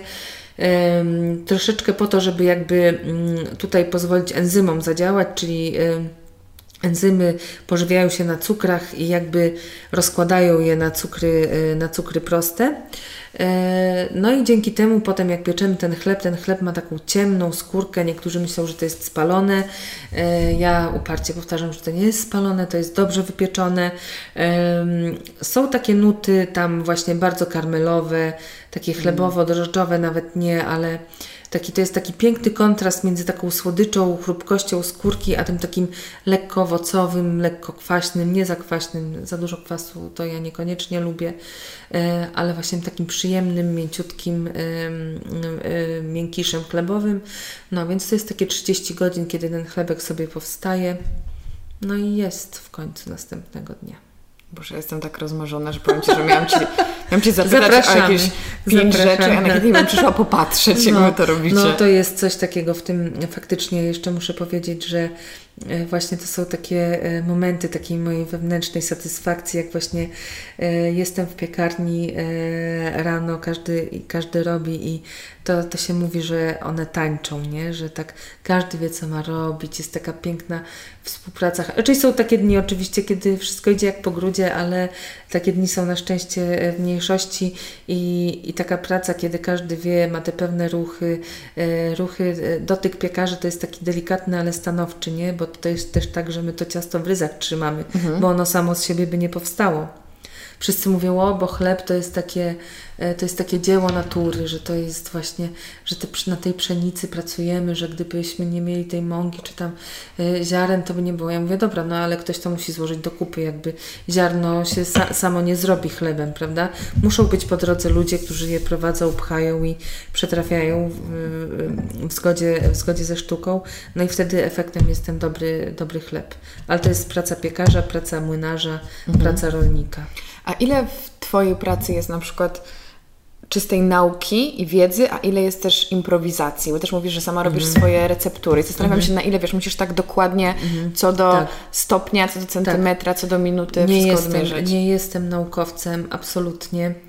E, wiele razy czytałam o tym, co tam się dzieje w tym chlebie, te wszystkie enzymy, amylaza, amylaza proteaza i tak dalej. Wiem, że to jest, natomiast jestem 100% intuicyjnym, mhm. intuicyjnym piekarzem i jakby mm, oczywiście posiłkuję się y, termometrem, żeby wiedzieć, jaka jest temperatura. Y, teraz już nie używamy, ale swego czasu używamy y, pH-metra, czyli żeby odczyn kwasowości mhm. sprawdzić naszego ciasta ale mi się wydaje, że wraz z doświadczeniem po prostu odrzuca się takie przyrządy i po prostu polega się na obserwacji, no bo ciasto do nas mówi, a my tam słuchamy i patrzymy i reagujemy. E, więc e, ja zawsze mówię, że pierwszy raz jak coś robimy, pierwszy, drugi, trzeci to jest takie e, jak to się, szkicowanie. Mhm. Że my sobie szkicujemy te wypieki, chleby, czy tam jakieś słodycze i mówię, nie wiem, co tu się wydarzy. Jesteśmy otwarte, po prostu wyjdzie to super, nie wyjdzie to nawet lepiej, bo znaczy, że trzeba mieć coś tak. zmienić. I jakby droga od robienia tego do zrozumienia to jest naprawdę dużo, dużo czasu. To mi się wydaje jest problem, jakby, raczej problem, nie problem, ale teraz ludzie by chcieli wszystko po prostu natychmiast i hmm. często się z tym zderzam, jak ludzie przychodzą do pracy do piekarni albo na staż, że oni myślą, że oni po miesiącu wyjdą i będą umiały robić chleb. Nie będą umiały robić chleba, one będą miały może jakąś ideę o tym, jak to się robi, nie sądzę, żeby w domu potrafiły powtórzyć to, co się dzieje w piekarni, bo jakby droga do zrozumienia tego, ja to robię już w tym momencie, to też nie jest jakoś nie wiadomo jak dużo, ale tak liczyłam ostatnio to około 8 lat, nie? że tak na poważnie się zajmuję tym chlebem. I dla mnie każdy kolejny jest dzień y, niespodzianką i nigdy nie biorę za dane tego, że ten chleb następnego dnia wyjdzie tak samo dobry. Mm, zresztą teraz to już moje, mój zespół jakby y, robi ten chleb. Ja mam swoje inne zadania. Czasami też zmieszam ciasto, ale no wiadomo, ja tam pomagam ogólnie, to on jest w rękach dziewczyn. I to też jest tak, że jest po prostu każdy dzień, mimo że każdego dnia do dzieży wkładamy tę samą ilość mąki, tę samą ilość soli i to każdego dnia jednak ta zawartość wody jest inna. Jednego dnia czasami są różnice z dnia na dzień, litr, pół litra. To niby nie jest dużo, ale jakby dla ciasta jest bardzo dużo. Mhm. I moim zdaniem jakby dużo rzeczy się też dzieje przypadkowo, więc jakby to jest dla mnie taka dyscyplina, kiedy ja będę mogła powiedzieć o sobie, nie wiem, w ogóle bardzo mnie ciekawi, jakim piekarzem będę za 10 lat, bo myślę, że jeszcze będę piekarzem, ale właśnie, że to, że to nie jest na rok, na dwa, to jest na kilka lat. Jeżeli chce się być naprawdę dobrym piekarzem, to to jest wiele, wiele, wiele lat obserwacji i nauki ciasta. A do Ciebie kto przychodzi do pracy? W sensie, czy Ty też szkolisz? Czy po prostu masz zawodowców, których na, też po swojemu ym, przeprowadzasz przez właśnie Wasz proces? Nie. Y, wszystkie osoby, które pracują u mnie y, były po prostu przeszkolone. Y, moja najbliższa pracowni pracowniczka Karolina, która jest obecnie kierowniczką produkcji w piekarni Cała w Mące, mm, przyszła z doświadczeniem już, ale cukierniczym i wszystkie kolejne osoby po prostu ja zawsze zatrudniam na podstawie tych kompetencji miękkich. W sensie takim, że ja zawsze na to patrzę, czy ktoś jest fajny, miły, otwarty na naukę, chętny do ciężkiej pracy, bo to jest też bardzo ważne, że czasami ktoś jest super miły, a na przykład potem jest mu za gorąco przy piecu, no już wiadomo, że nic z tego nie będzie, albo nie może podnieść worka z mąką, no bo jeżeli ktoś nie może podnieść worka z mąką, to znaczy, że ktoś inny będzie musiał to zrobić za niego i może to jest niekoniecznie mhm. ten zawód, gdzie jednak to jest y, y, wpisane. E, natomiast e, zawsze właśnie stawiam na ludzi otwartych, e, skorych do nauki i do ciężkiej pracy, bo to jest tak, że my też tutaj nie robimy jakiejś fizyki kwantowej. To są wszystkie rzeczy, które po prostu, których można się nauczyć, trzeba po prostu się wyłączyć, na chwilę skupić, robić to uważnie i efekty są widoczne bardzo szybko, poprawy. Mm, bardzo lubię obserwować, jak po prostu osoby, które tak, no, raczkują, że tak powiem, nagle po prostu pięknie, pewnym krokiem kroczą przez ten dzień produkcji, to wtedy mam mm, ogromną y, ilość satysfakcji. Yy, więc tak, więc myślę, że po prostu w gastronomii to jest ważne, żeby być fajną osobą jakby do, do przebywania i otwartą. Zawodowców tak naprawdę są, yy, są piekarze zawodowi, tacy którzy pracują, zęby zjedli na tym chlebie i tak dalej, ale ten, ten styl pieczenia, który oni reprezentują, jest tak daleki od mojego, że po prostu, że to, mhm. że to, że to nie. Te drogi się nie krzyżują. Ja słyszałam, że masz swoją ulubioną mąkę i że to jest mąka z samoprzy. Tak. I co A to ja mam wiele ulubionych wspaniałą. mąk. Y, Czy nie chcesz faworyzować? Czy Znaczy nie chcę faworyzować. nie, mam, to prawda, że mam dwa ulubione zboża. Y, jedno to jest samoprze czyli taka pramatka pszenicy, mhm. taka pierwsza udomowiona przez człowieka i uprawiana pszenica, która jakby na przestrzeni tych tysięcy lat jakby jej genom się nie zmienił w ogóle, czyli nie została poddana żadnym manipulacjom e, e, genetycznym, żeby rodzić więcej i być bardziej odporna i tak dalej. E, do tych starych zbóż to jest też orkisz, to jest płaskórka, yy, zboże świętojańskie. No coraz więcej jakby odkrywa się tych zapomnianych upraw pszenicy, które gdzieś tam na przestrzeni wieków yy, wypadły. No i teraz, bo właśnie, bo teraz jest ten czas, że tak jak widzicie, mąka z samoprzy to ona kosztuje 15 zł za kilo, minimum mhm. teraz. Przecież to, a zwykła mąka kosztuje 2 zł tak. pszenna za kilo, prawda? Że w końcu są ludzie, którzy wiedzą, że za dobre rzeczy trzeba zapłacić tak. trochę mniej. A taka samoprza, jak rolnik, więcej tak, że jak rolnik uprawia taką y, samoprze, no to on na przykład, nie wiem, z hektara, nie wiem, no teraz rzucam, nie mam mhm. pojęcia ile się z hektara uzyskuje, ale powiedz, powiedzmy, jak pszenicy by uzyskał kilka ton, no to taki samoprzy uzyska na przykład trzy razy mniej, prawda? Mhm. Bo to trzeba zebrać. To są małe ziarenka, które przy, tam przez te wszystkie bukowniki wypadają, jakby e, niszczą się. Trzeba to potem wyłuszczyć, co jest następnym jakby e, kosztem, prawda? Dla, dla obróbki tego, e, tego ziarna. E, ale dzięki temu, że ono ma tą osłonkę, to ono nie chłonie nic z zewnątrz, więc jest takim po prostu, ma taką swoją osłonkę i tam mm, się broni przed tym wszystkim e, złym, co czyha e, na zboże w powietrzu. Więc to są tego typu tego typu dylematy, ale na szczęście rozumiemy właśnie, że takie rzeczy są dla nas dobre. No i ta pszenica ma faktycznie świetne właściwości, bo oprócz tego, że ona ma w ogóle wspaniały, niesamowity smak, taki mhm. lekko słodkawo-orzechowy i tak dalej, e, to też jest bardzo łagodna dla naszego tutaj układu trawiennego. Miałam wielu klientów, którzy przychodzili do mnie e, na fortecy i mówili, że właśnie po chlebie, e, że tam nie to, że mają nietolerancję, bo bo mi się wydaje, że jednak jeżeli chodzi o nietolerancję, to my mamy nietolerancję nie na gluten, a na wszystkie, całe, wszystkie te spulchniacze i chemię, mhm. która jakby towarzyszy wypiekowi chleba i produkcji ciasta. Um, ale faktycznie mieli takie problemy, że mieli wysypki, jakieś takie różne, okay. um, czy tam pieczenie w przełyku z gagi, jakieś takie ten i mówi, że po tym chlebie nic się nie dzieje, bo to ziarno raz, że jest właśnie samo, bardzo dobre samo z siebie, to do tego też jakby trawienie go e, zakwasem, czyli ferme, sfermentowanie mm -hmm. jeszcze bardziej go um, uzdatnia, że tak powiem. Jakby niweluje te tak, złe działania. niweluje, jakby te drożdże pierwsze na siebie, pierwsze trawią ten chleb, pierwszy raz chleb trawią za nas, a potem trawimy go my. Więc y, samoprza jest wspaniała, ma piękny kolor, ten chleb jest taki złoty, ja go właśnie nazywam, że to jest złoty chleb, wspaniały smak, no i te właściwości, czyli to jest taki naprawdę superfoods mm -hmm. w świecie zbóż.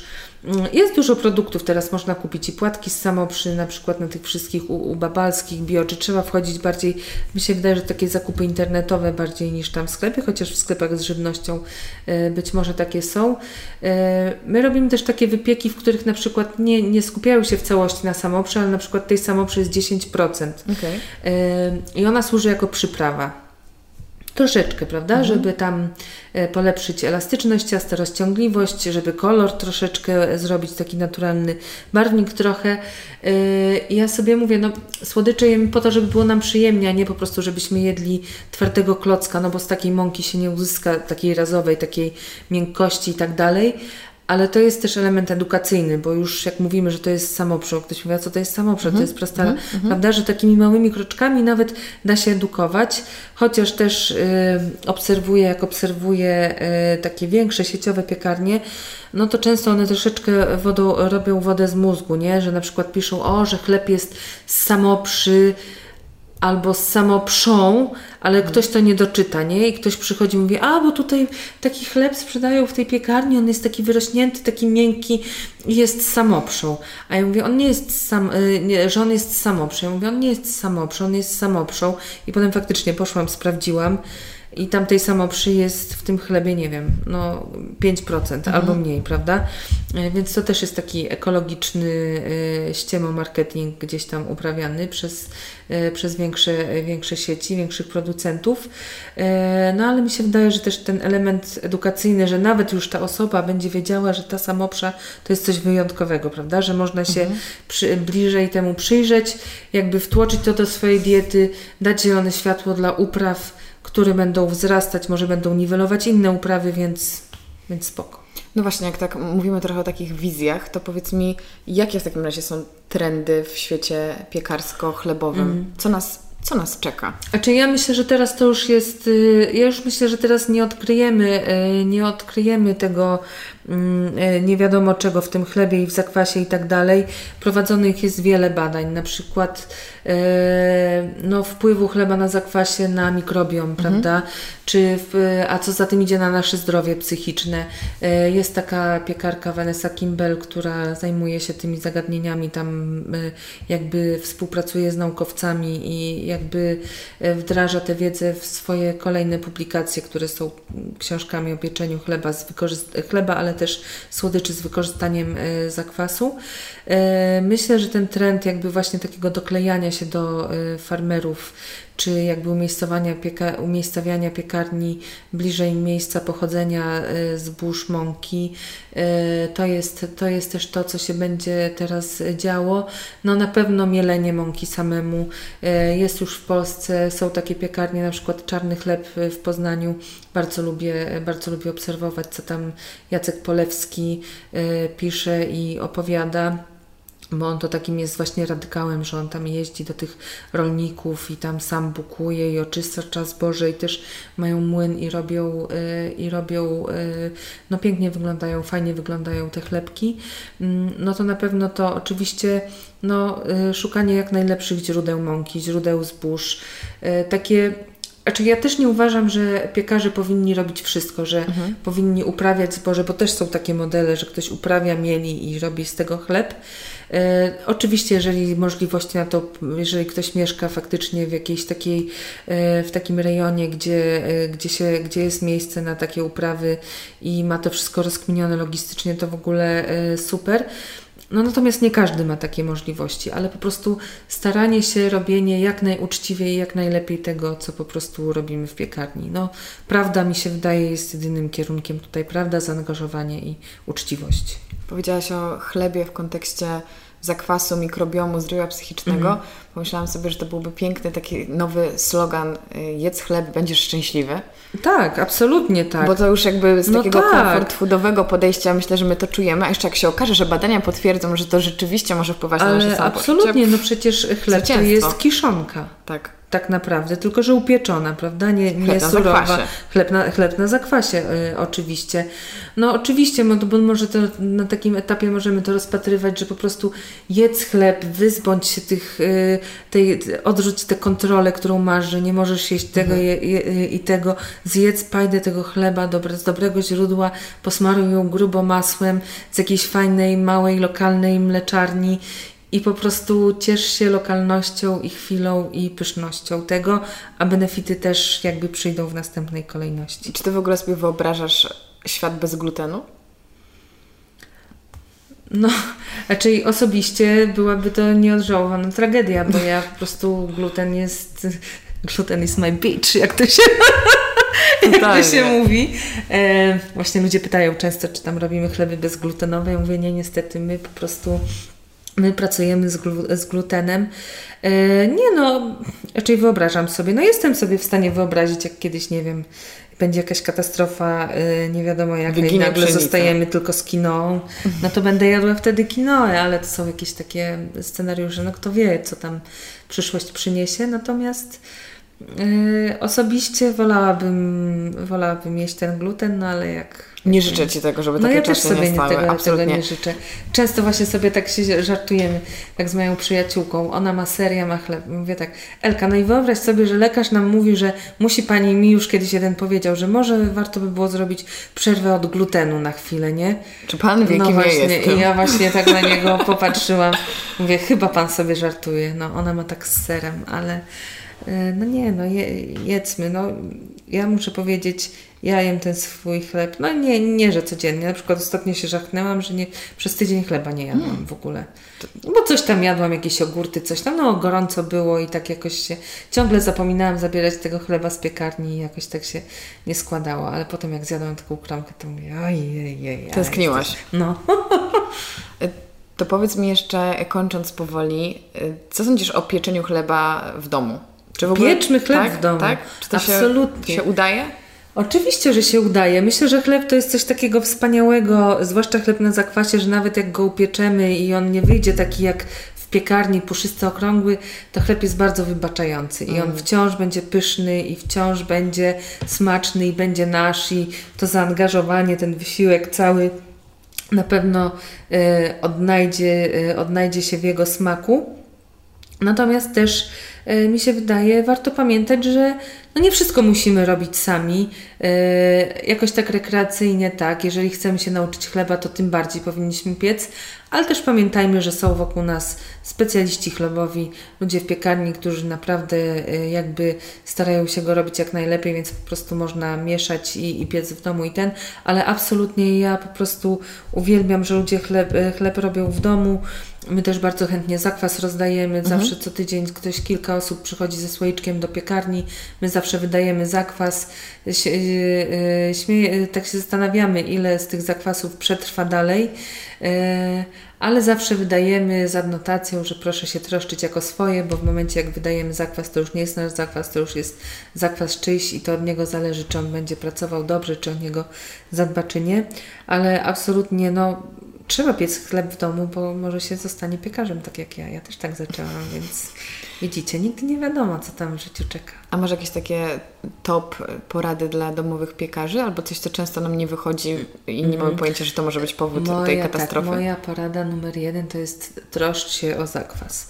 Jakby y, trzymaj zakwas y, w zdrowiu im lepiej ty się zaopiekujesz zakwasem, tym on, tym on się zaopiekuje chlebem. Le, chlebem i tobą lepiej. E, czyli polega to na tym, że no, bo tak ludzie właśnie mówią, o, bo ja miesiąc trzymałem w słoiku i potem w lodówce i potem on nie urósł taki, taki, taki. Ja mówię, nie, no to trzeba, żeby być dobrze, to trzeba też mieć pewną dyscyplinę, że po prostu jak robimy chleb w domu, to wtedy zakwas codziennie dokarmiamy, dbamy o niego i tak dalej.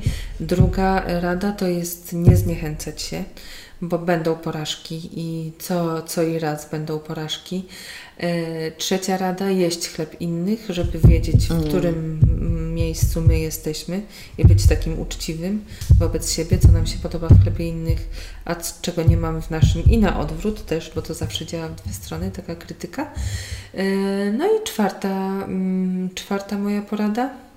Nie, to chyba tylko, to chyba te trzy, żeby się nie zniechęcać i dbać o zakwas, no i po prostu szukać dobrych mąk z małych młynów, nie, nie, nie iść na łatwiznę, nie iść do sklepu. Chociaż takich mąk też bardzo takich e, pod ręką też, też można wy, mm, zrobić dobry chleb, bo tak naprawdę to od piekarza zależy. Może mieć najlepszą mąkę, jak jest kiepski piekarz, to nie będzie z tego dobrego chleba. A w takim razie, jak zadbać o nasz chleb, kiedy już jest w naszym domu? Mm -hmm. Bo mhm. czasami tak jest, że pójście jednak do rzemieślniczej piekarni to jest taki, to jest taki rarytas, tak, jakby tak, kupienie tak, sobie tak, takiego tak. super tak, jakościowego bochenka. No i zastanawiamy się to, co mamy teraz jeść ten chleb codziennie na śniadanie, obiad i kolację, mm -hmm. żeby go zjeść wtedy, mm -hmm. kiedy jest najpyszniejszy. Jak można go tak właśnie ekonomicznie nim mhm. y, zarządzać, mhm. mrozić czy przechowywać? Wszystko, wszystko co wiesz, powiedz to dobre, nam. To dobre pytanie. Y, myślę, że po prostu fajnie jest, jak się przyniesie taki chleb, to Można go po prostu przekroić na pół, połóweczkę sobie zostawić na kolację czy na śniadanie, kiedy on jest jeszcze mhm. taki w szczycie e, swoim, w, w szczycie swojego smaku. Natomiast fajnie jest chleb mrozić. Ja zawsze mówię, mrożenie nie jest jakby złym procesem. Złe może być to, co mrozimy, e, więc jeżeli zamrozimy dobry chleb, to jakby odmrozimy i to wciąż będzie dobry chleb. E, chleb w wyniku mrożenia ma to, że po prostu on wysycha troszeczkę mhm. i czasami jest tak, że jak go wyciągniemy z zamrażarki, zwłaszcza, że wiem, że niektórzy tam nie fatygują się i nie owijają go jakąś e, folią, czy tam woskowijką, czy, czy czymś i go mrożą tak po prostu, no to on wtedy dramatycznie obsycha i jak się go potem odmrozi, to jak się go kroi, to ten miąższ się potrafi rozwarstwić, w sensie pęknąć gdzieś okay, przy skórce, okay, tak, okay. prawda, i taki się robi zdeformowany, kiepsko się kroi. Mm, Pie, chleb kocha piec, więc zawsze jak odmrozimy, to fajnie jest wrzucić właśnie, można na przykład pociąć w kawałki i zamrozić kawałki, wyciągać tak. sobie po kawałku i na przykład wtedy opiec w tosterze albo wrzucić do pieca na chwileczkę, bo to jakby pozwala tej wilgoci z chleba się rozdystrybuować równo i on jest wtedy z powrotem yy, sprężysty. Yy, takie chleby razowe, na przykład, nie wiem, jak mamy taki żytni nasz chleb, to on potrafi tydzień czasu leżeć, nawet tydzień tydzień, dwa, na przykład ten chleb z owsianką, on troszeczkę krócej, bo on jest bardzo wilgotny mhm. z kolei i na przykład może się przytrafić, że zwłaszcza jak jest jakieś środowisko zanieczyszczone, coś tam kiedyś spleśniało, czy jest wilgotno, po prostu to tam mogą się pojawić jakieś po kilku dniach wykwity, więc taki, e, taki chleb na, najlepiej po prostu właśnie odkroić te kilka kromeczek i, i zamrozić sobie, podzielić na potem. E, można owijać, e, można w chlebaku trzymać absolutnie w ściereczce, ale mrożenie myślę, że jest tutaj naj, najbardziej optymalną formą. Ja też mówię, że to fajnie jest, bo te ściereczki czasami one e, przepuszczają, e, jakby ten chlebek oddycha, ale on też, one wypuszczają tę wilgoć, więc fajnie jest na przykład e, chlebek owinąć w szmatkę, a na przykład schować to do jakiegoś woreczka, nie? Jeszcze okay. podwójnie, żeby jakby go podwójnie zabezpieczyć. A w przypadku mrożenia to mówiłaś, że można owinąć folią, ale jakie są takie podstawowe zasady, żeby mm -hmm. to mhm. włożyć właśnie w torebkę foliową, czy w papierową? Nie, w, pa w papierową nie, w foliową najlepiej, okay. bo po prostu wtedy jakby wszystko zostaje, zostaje w środku. No ale oczywiście folię należy zdjąć przed włożeniem do piekarnika. Tak, tak Żeby nie było tosta, tosta z plastikiem potem. O nie. Pyszne, pyszne. Zastanawiam się, jak ktoś e, przez lata jadł chleb ze sklepu, mm. supermarketu, po prostu mm. jakikolwiek, albo na przykład tostowy. No też ja w sumie tego nie oceniam, jak ktoś kocha tostowy, Oczywiście. To kocha tostowy. A może taki chleb po prostu miał pod ręką tylko, tak. prawda? Tak. No czasami po prostu nie mamy wyboru i musimy jeść takie rzeczy, których w innej sytuacji byśmy na przykład nie, nie wybrali. No ale no właśnie, no to jest y, wszystko. My też jesteśmy rozwydrzeni, bo jesteśmy w wielkim mieście, prawda? No, I mamy po prostu wszystkiego dookoła, a ktoś w mniejszym mieście może chciałby zjeść coś takiego, a nie ma jak. I wtedy musi otworzyć piekarnię. Zapraszamy. Y, natomiast Polecam. Przyjeżdżamy na wycieczkę tak. do Warszawy tak. z, z, miasta jakiegoś innego po to, żeby móc sobie kupić super chleb. Znam takie przypadki. Ja się nie dziwię wcale, jeżeli ktoś naprawdę, bo nie zdajemy sobie często sprawy z tego tak. przywileju, że możesz sobie wybrać dowolną tak. rzecz, dowolną kuchnię, tak. dowolny no, styl, no, szkołę i po prostu jedziesz sobie w, w jakiś tam tak. zakątek miasta. Natomiast załóżmy, że ktoś przyjeżdża jednak na tę wycieczkę po chleb, mm -hmm. co w ogóle jest super i jakby mm -hmm. wspieram. No ale wchodzimy do takiej piekarni, w której tak. wszystko wygląda pięknie, tak. Y, ale mają te chleby różne nazwy, mają mhm. różne składy. Tak. Jakby jak też się poruszać po tym świecie tego rzemieślniczego mm. No chleba. to w ogóle to też jest fajna kwestia, którą poruszasz, bo y, mi na przykład marzy się kodyfikacja nazewnictwa mm -hmm. chlebowego. Jakaś taka legenda. E, legenda albo po prostu, że e, zasady, że chleb nazywamy na przykład chlebem razowym w momencie, kiedy jest w nim nie mniej niż 50% 50% mąki razowej albo 100%, prawda? Ale nie mniej niż. Czy ten. razowa to jest taka, która została raz zmielona? Raz zmielona, okay. czyli całe ziarno bez odsiewania, po prostu tyle, ile wkładamy, tyle wyjmujemy, nic nie przesiewamy, mm -hmm, nie mm -hmm. wyrzucamy. E, całe ziarno po prostu jest w postaci mąki. E, albo na przykład e, często też to widzę, że ktoś sprzedaje chleb eko, bio i tak dalej, a wiem jakiej mąki używa E, na przykład ja nie mogę na, o moim chlebie powiedzieć tym pszennożytnim, że jest e, chlebem ekologicznym, bo mąka żytnia jest mąką ekologiczną, a mąka pszenna jest z uprawy konwencjonalnej, prawda? Nasz mhm, młyn oczywiście, ja wiem, że oni tam nie, nie, nie wzmacniają i mają jakby czyste te ziarna bez pestycydów, natomiast nie ma certyfikatu ja już wiem, że ja nie mogę tego chleba nazwać ekologicznym, prawda? A są takie osoby, które mimo takich, e, mimo takich jest tak zwana ekościema panuje, prawda? Że jeżeli jeden kawałek mąki jest ekologiczny, tak. to ten. A ja mam na przykład super radykalne podejście do ekologii, że jak coś jest ekologiczne, to po prostu wszystko, nawet sól, musi mieć certyfikat. Mhm. Zresztą, żeby używać określenia ekologiczny, e, musimy mieć certyfikat, prawda? To nie jest nasze widzimisię.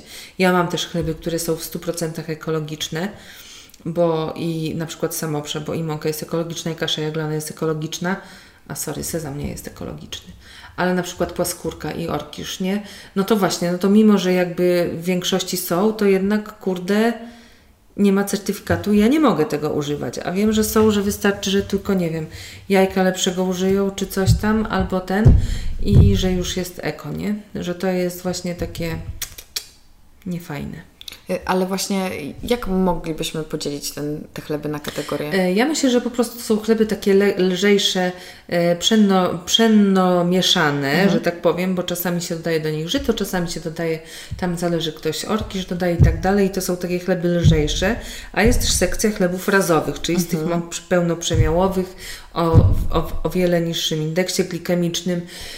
To są chleby jakby polecane osobom, które mają e, problemy, nie wiem, z, z jakby z cukrem, mhm. diabetycy, czy tam insulinooporność i tak dalej.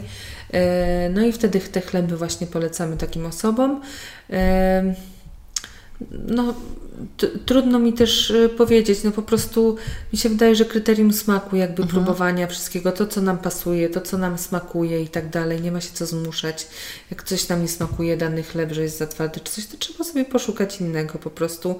Tych wypieków też nie ma jakoś dużo, bo jednak w przypadku y, piekarni rzemieślniczych to są zazwyczaj 2, 3, 4 bochenki. To też nie jest tak, że ta oferta jest jak gdzieś tam, że jest 50 po prostu różnych chlebów z tym, z tamtym i tak dalej, tylko właśnie mniej, a lepiej. Krótkie menu, tak jak Magda Gessler poleca w kuchennych rewolucjach. Tak. Ale bo powiem Ci, że na przykład ja mam taki swój ulubiony rodzaj chleba, którego mm -hmm. nie umiem nazwać, mm -hmm. bo to jest taki właśnie chleb, który Zazwyczaj jadałam w restauracjach mm -hmm. gdzieś za granicą mm -hmm. na kanapce. Tak. I to jest chleb, który ja opisuję zawsze do mojej mamy, że to jest mm -hmm. taki chleb, że on niby wygląda jak ten taki tak. chleb tak. pradawny, ale w środku ma takie wielkie pęcherze powietrza i on jest taki super. Ja tak. I nie, nie ma go w komercyjnych piekarniach praktycznie. Jakby to jest coś, to też ja się w tym zakochałam właśnie mm, na przykład tak. w San Francisco, bo byłam, tak. mogę się pochwalić, tak. że byłam tak. w Tartini i po prostu tak. wow. Tak. Y, ale właśnie ja sobie tak to klasyfikuję, że my często mamy na przykład te chleby takie bardziej Zbite. ścisłe tak, y, i one zbite. są albo te właśnie takie bardziej y, tak. razowe i one są takie ziarniste, albo takie klasyczne białe jak z piekarni za rogiem, takie z dzieciństwa, takie trochę wata, tak, no, tak, no. ale właśnie są te z tymi pęcherzami no, i nie wiem jakie nazwać. Chodzi o te, chodzi o te, no to można po prostu nazwać Przednożytni ekstra chleb. Stołowy. Znaczy to się nazywa country, wiejski bochen mm. E, w jakby nomenklaturze za, zagranicznej. U nas jednak ten wiejski bochen mi się kojarzy z takim bardziej zbitym chlebem. Tak, mi też się Wiejskim takim, takim ten. Mm, nie wiem, nie wiem jak to nazwać, ale określenie ten chleb z dziurami to tak, znamy je bardzo dobrze, bo to klienci właśnie mówią poproszę chleb z dziurami e, i, i, i E, no i tak, no, no, i tak go możemy nazywać. No ten chleb, co, e, co tutaj przyniosłam, e, ma totalnie te dziury. Te dziury po prostu się biorą w wyniku pewnego specyficznego procesu, którym wszystko musi zagrać, żeby te dziury się pojawiły. Czasami są mniejsze, czasami większe, ale jak, jednak jak się rozkroi ten chleb, to widać, że tam każdy bąbelek jest otwarty, że ta fermentacja fajnie się potoczyła, fajnie przeszła, więc, ale nie wiem, nie wiem jak go nazwać.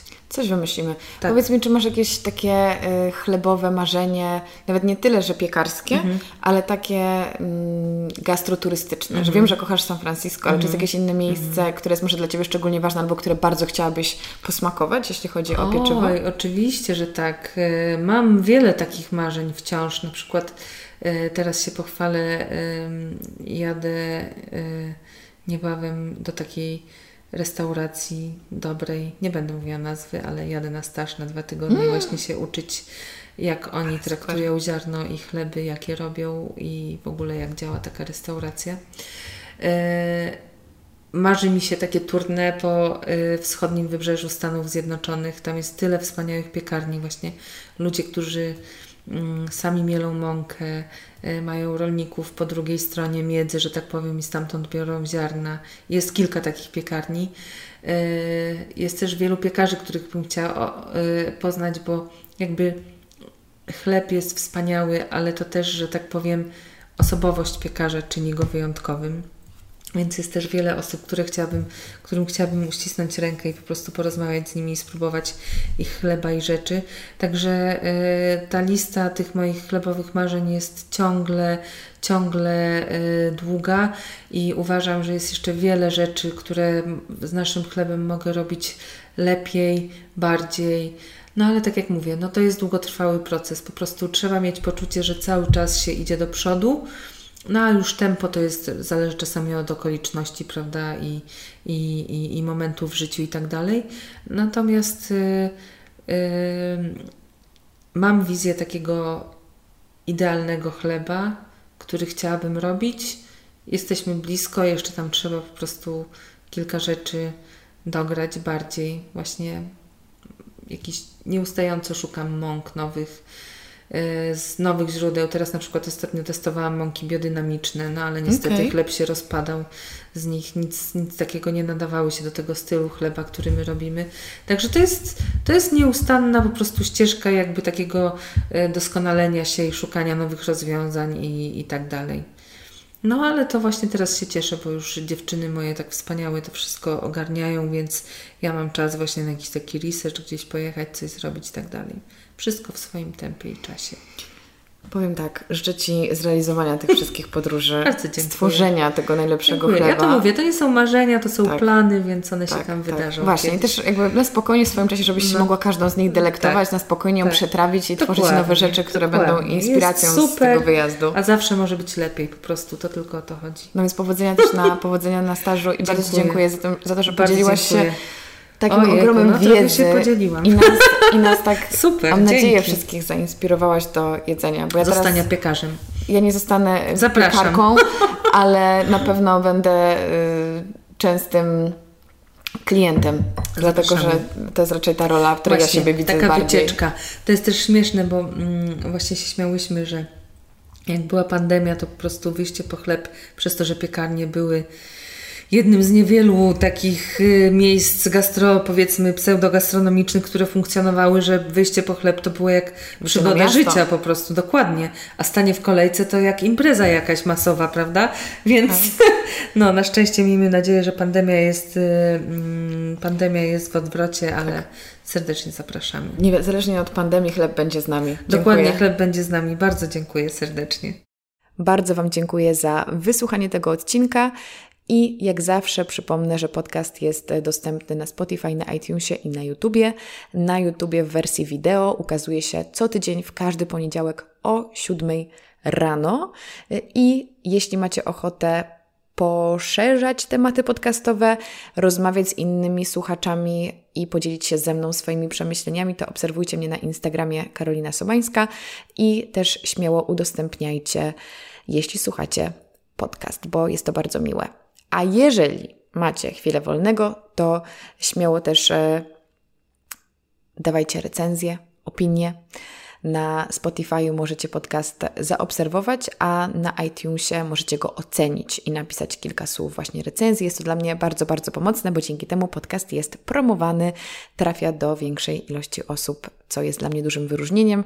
I tak jak Wam często powtarzam, wychodzę z założenia, że jeżeli coś nam się podoba, to super jest to gdzieś tam dalej pokazywać. Na YouTubie też oczywiście możecie dać suba, łapkę w górę, zostawić komentarz e, i tak jak powiedziałam, odsyłam Was też na mojego Instagrama Karolina Sobańska. Wszystko, co powinniście wiedzieć, jest oczywiście u dołu w opisie. Ja Wam bardzo dziękuję za wysłuchanie tego odcinka i słyszymy się już za tydzień w, uwaga, nowym sezonie podcastu. Także będzie dużo nowości. Trzymajcie się ciepło. Do usłyszenia. Cześć.